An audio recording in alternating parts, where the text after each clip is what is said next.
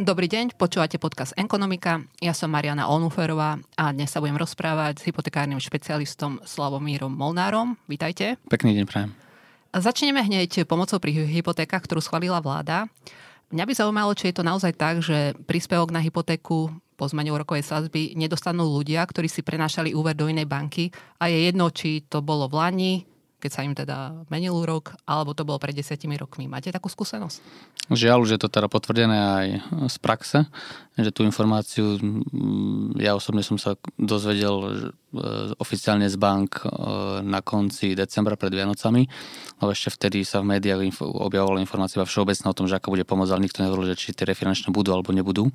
Tak teraz je už to definitívne potvrdené, že všetky refinančné hypotéky, a bajme sa o čistých refinancoch, to znamená, pokiaľ si klient preniesol hypotéku z banky do banky bez navýšenia, tak v takom prípade je vylúčený zo štátnej pomoci. Ak si v tej inej banke ten úver navýšil, tak e, teoreticky môže požiadať o pomoc? Mm, dobrá otázka. Tu, tu, tu treba rozlišovať to, že a už tu začína prvé, by som povedal, pokrivenie trhu, ktoré, ktoré je, že e, pokiaľ to navýšenie hypotéky bolo za účelom kúpy e, nehnuteľnosti alebo výstavby alebo rekonštrukcie, tak v takom prípade má nárok na štátnu pomoc. Už štát nerozlišuje alebo neskúma to, že aká pomerná časť bol čistý refinanc a, a, a aká časť bola tá nová hypotéka. Ja by som možno už rovno teraz povedal z praxe, čo naražame s kolegami, že čo sa hypoteticky deje, že kopu klientov v praxi robilo to, že keď si refinancovala svoju hypotéku, tak chceli príklad nejaké peniaze navyše, keďže boli hej, e, nízke úrokové sadzby, tak urobili to, že si e, dali bezúčelové navýšenie hypotéky, zrazem bezúčelové, ale niektoré banky to vedeli skryť za účelom rekonštrukcie. To znamená, vy v skutočnosti v úverovej zmluve máte napísané, že účel hypotéky je vyplatenie pôvodnej plus rekonštrukcia príklad 5000 účelovo iba navýšenie, aby e, klient získal nejaké peniaze navyše. Pričom tá rekonštrukcia sa v živote nerobila, iba sa čestne prehlásilo, že, že sa robí. Hej. A takí klienti nárok na pomoc budú mať, lebo majú v úrovej zmluve to slovičko, že tam e, rekonštrukcia. A včera sme presne e, s, s kamarátom riešili prípad, že on má presne opačnú situáciu, že klient si refinancoval hypotéku, preniesol to do inej banky a tá banka umožňuje, že preniesť hypotéku plus zobrať peniaze navyše mm. bez účelu a tým, že nechcel robiť administratívne náklady klientovi navyše, tak nedal tam, že refinanc plus kúpa, zobral, že refinanc plus bezúčelové navýšenie a reálne si za to navyše peniaze kúpil nehnuteľnosť, čo by vedel vydokladať v kúpne, kúpnu zmluvu, ale nemá to v úverovej zmluve napísané. To znamená, že už teraz sú prvé prípady, kedy vznikajú pokrivenia trhu, to nazvem, že klienti, ktorí by nemali mať nárok, budú mať nárok a klienti, ktorí by mali mať nárok, nebudú mať nárok. Hej? Takže uh, už aj to, že sa dajú kombinovať účely, že uh, refinanc plus niečo, už vznikajú zase, uh, by som povedal, že deformácie trhu. Niekto bude mať nárok a niekto nie. Takže potom ešte, keď môžem doplniť napríklad z môjho pohľadu, že uh, je úplne vylúčená hypotéka na kúpu pozemku, čo nikto si nekupuje z mojej skúsenosti pozemok na to, aby potom nechcel stavať. Hej, to znamená, že zväčša pre všetkým v okolí v Bratislavi sú pozemky mnohokrát tak drahé, že keď niekto začal fázou, že kúpa pozemku, prečo by on nemal mať nárok na pomoc. Je to akože môj pohľad, že keď sa chystá do budúcna stavať, tak aj jemu sa zvyší výdavok. Hej. Takže to je akýby ďalší point, že sú vylúčené všetky hypotéky, ktoré majú splatnosť nad 30 rokov a taktiež e, sú vylúčené stavebné sporiteľne. Hej, z toho, to znamená aj ľudia, ktorí si brali hypotéky zo stavebných sporiteľní, tak e, majú vlastne vylúčené, sú vylúčení zo schémy pomoci. Čiže zostáva taká menšia skupina, ktorá teoreticky môže mať nárok na takú hypotéku a vlastne... V percentách si to vedia povedať asi iba banky, že aká, mm. aká je tá množina. Ja čo som sa bavil s pár známymi z tých väčších bank, tak oni to nechali vyčísliť, samozrejme to číslo mi nepovedali, ale vycítil som, že to, to číslo nebude veľké. A samozrejme vzniká aj deformácia medzi bankami, pretože sú banky, ktoré sú na trhu skôr refinančné, to je taká tá zelenšia banka a to znamená, ja predpokladám, že z jej portfólia klientov možno 90% nebude mať vôbec nárok na štátnu pomoc, pretože to je čisto banka, ktorá sa zameriava na to, aby prilákala k sebe klientov formu refinancu. A potom sú banky, ktoré sú skôr na tie účelové hypotéky a pokiaľ ich klienti boli takí pasívnejší, tak samozrejme budú mať väčšiu množinu tých klientov, ktorí budú mať nárok na štátnu pomoc. Ale to my data nevidíme, takže to ťažko súdiť. Ale je to tak, že vlastne úrady práce posúdia alebo povedia ten konečný, konečné rozhodnutie, Áno, či posudzovať to, teda bude, nárok, to teda bude úrad práce, klient si musí podať žiarosť, doniesť úverovú zmluvu. Tú výšku pôvodnej splátky a novej splátky doklada banka, takže banka bude e, dávať informáciu o tom, či je hypotéka poctivo splácaná a ešte zaujímavý údaj vlastne k tomu príjmu, keď, keď doplním, je, že štandardne je e, hrubý príjem 2086 na to, aby mal klient nárok na, na štátnu pomoc, to je v čistom nejakých 1540 sa mi zdá, cca. Ale pokiaľ by klient a tento príjem nesmel presiahnuť v roku 2022, sa bude posúvať za, za rok 2022, ale pokiaľ tento príjem presiahol, tak v metodike, ktorá sa dá nájsť na stránke úradu práce, sa popisuje, že potom úrad ide skúmať príjem za posledných 6 mesiacov a to obdobie 6 mesiacov sa posudzuje e, pred mesiacom, kedy si podával žiadosť o, o tú pomoc. To znamená, hypoteticky ešte, ak niekomu klesol príjem, hej, e, medzi 2022-2024, tak ešte vie spadať vlastne do, do skupiny, aby mal nárok na, na štátnu pomoc. Z pohľadu príjmu, neriešime teraz účel hypotéky a podobne. A vlastne tá štátna pomoc by mala vykryť ten náraz mesačnej splátky, ale je tam nejaký... Strop. Je tam hranica, áno, 75% z nárastu e, z tej splátky, maximálne však 150 eur. Dobre, čo to teda bude, môže znamenať e, aj táto štátna pomoc pre úrokové sadby? Čakáte napríklad, že, že banky budú lepšej pozícii z tohto pohľadu, že nemusia tak skoro začať znižovať úroky, alebo čo si myslíte, aký, aký vy máte predpoklad, e, ako sa budú ďalej vyvíjať úroky na hypotéky? Rozdielil by som to, že e, táto štátna pomoc pri e, splácaní tých navyšovaných splátok, tak tu osobne očakávam, že to môže deformovať alebo ovplyvniť trh pri e, refixačných listoch. Takže iba čisto dám úvahu, to neznamená, že to takto musí byť, že ak banka uvidí presne zoznam klientov, ktorí majú nárok na, na štátnu pomoc a vie, že klient dostane, o 100, teda dostane 150 eur od štátu na, na zvýšenú splátku, akú má banka motiváciu mu dávať najnižšiu komunikovanú sadzbu, ktorú má danom čase v, v sadzobníku. To uvediem príklad, ak dnes má banka v sadzobníku, že 4,7 a vie, že ak pošle klientovi aj 5,30 a 5,50, ale zároveň bude vedieť, že nemôže odísť, pretože ak bude refinancovať, tak vlastne stratí nárok na štátnu pomoc, tak iba dá otázka do plena, že e, budú motivovaní alebo nebudú. Ja si osobne myslím, že motivovaní nebudú. A, a rovno doplním, že, že a tá práve tá 30% na daň, ktorú štát chystá na, na zisky bank, tak to bude podľa mňa zásadným spôsobom ovplyvňovať úrokové sadzby celkovo na trhu hej, z pohľadu úrokových sadzieb.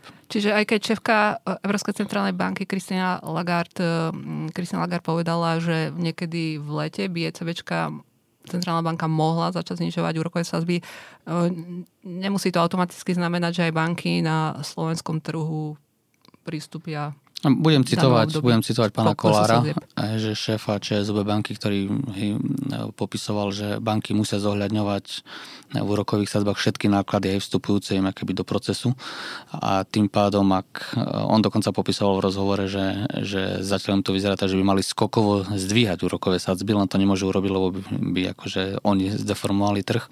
Takže uvidíme, že ktorá sila bude väčšia, že či znižovanie sadzieb z pohľadu ECB alebo, alebo tá daň, ktorú ktorú dostanú komerčné banky, či náhodou ešte nebudeme presne na tom, že možno sadzby ešte budú počas tohto roka rásť. Teraz vlastne aké sadzby, keď niekto žiada o hypotéku alebo keď mu príde mm, list so zmenou úroku, aké sú teraz úrokové sadzby? Najnižšia komunikovaná dnes pri 5-ročnom fixe je okolo 4,30, 10-ročné zväčša sa hýbu už, okolo, už cez 5% a v refixačných listoch zväčša banky dávajú tie najnižšie komunikované, respektíve ako dá sa dostať aj pod komunikovanú sadzbu, ako banky sa snažia pri klientoch, ktorí sú akože dobrí klienti, to znamená využívajú viacero produktov, hej, majú dobré príjmy, totiž každá banka si vypočíta ako keby ziskovosť klienta aj na pozadí, takže koľko produktov využíva hej, a e, ziskového klienta si žiadna banka nechce opustiť späť, ale banky plus minus poznajú, aké sú konkurenčné prostredia v iných bankách, takže myslím z pohľadu sadzieb,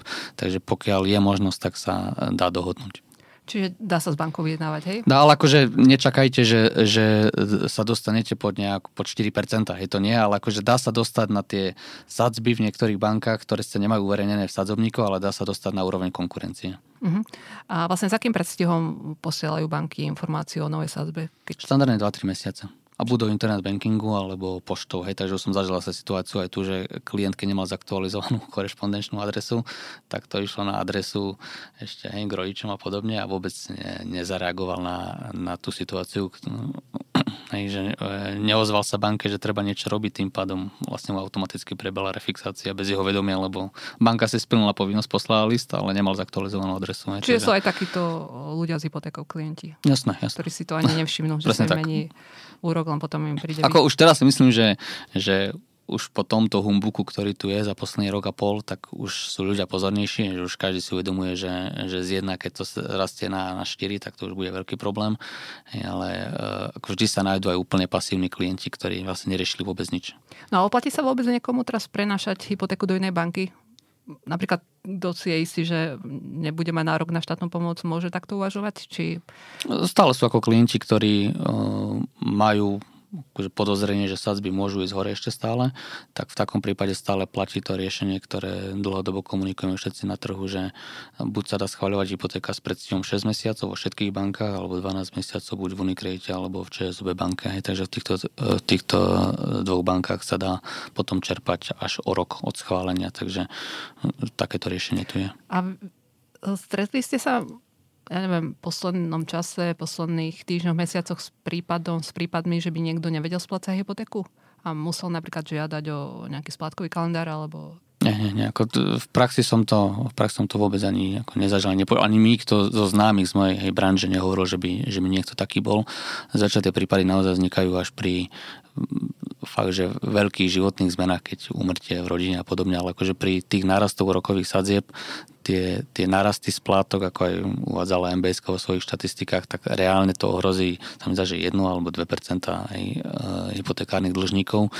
A konec koncov, akože, ako celková táto téma vôbec, že pomoc s hypotékami je podľa mňa veľmi nebezpečný precedens, hej, že štát vôbec pomáha s niečím, čo sa ľudia sami rozhodli využívať. Hej, že e, máme najvyššiu mieru, sa mi zdá, druhú najvyššiu mieru v, v Európe v, v rámci vlastne nenúteľnosti, že 93% ľudí u nás vlastne nenúteľnosť a to je naša slobodná voľba hej, že paradoxne niekto, kto teraz nevládze splácať, by mu naozaj bolo lepšie, aby išiel do podnájmu. Hej, to je proste matematika, že keď si zoberieme dnes zo splátky úroku pri 4,5%, aká, aká časť je do úroku, aká do istiny, tak tá, tá splátka úroku plus inkasok, čo mm. musí zaplatiť za bývanie, je viac mnohokrát pri hypotéke, ako by platil teraz v nájme. Hej, takže e, pre niektorých ľudí, ak by dlhodobo mali znížený príjem a podobne, tak im proste bude výhodnejšie predať nehnuteľnosť a, a, a ísť do nájmu. Hej, tak nie je to hamba, že bežne na západe sa takto žije a nemusí každý vlastniť nehnuteľnosť. Aký je vlastne teraz záujem ľudí o hypotéky?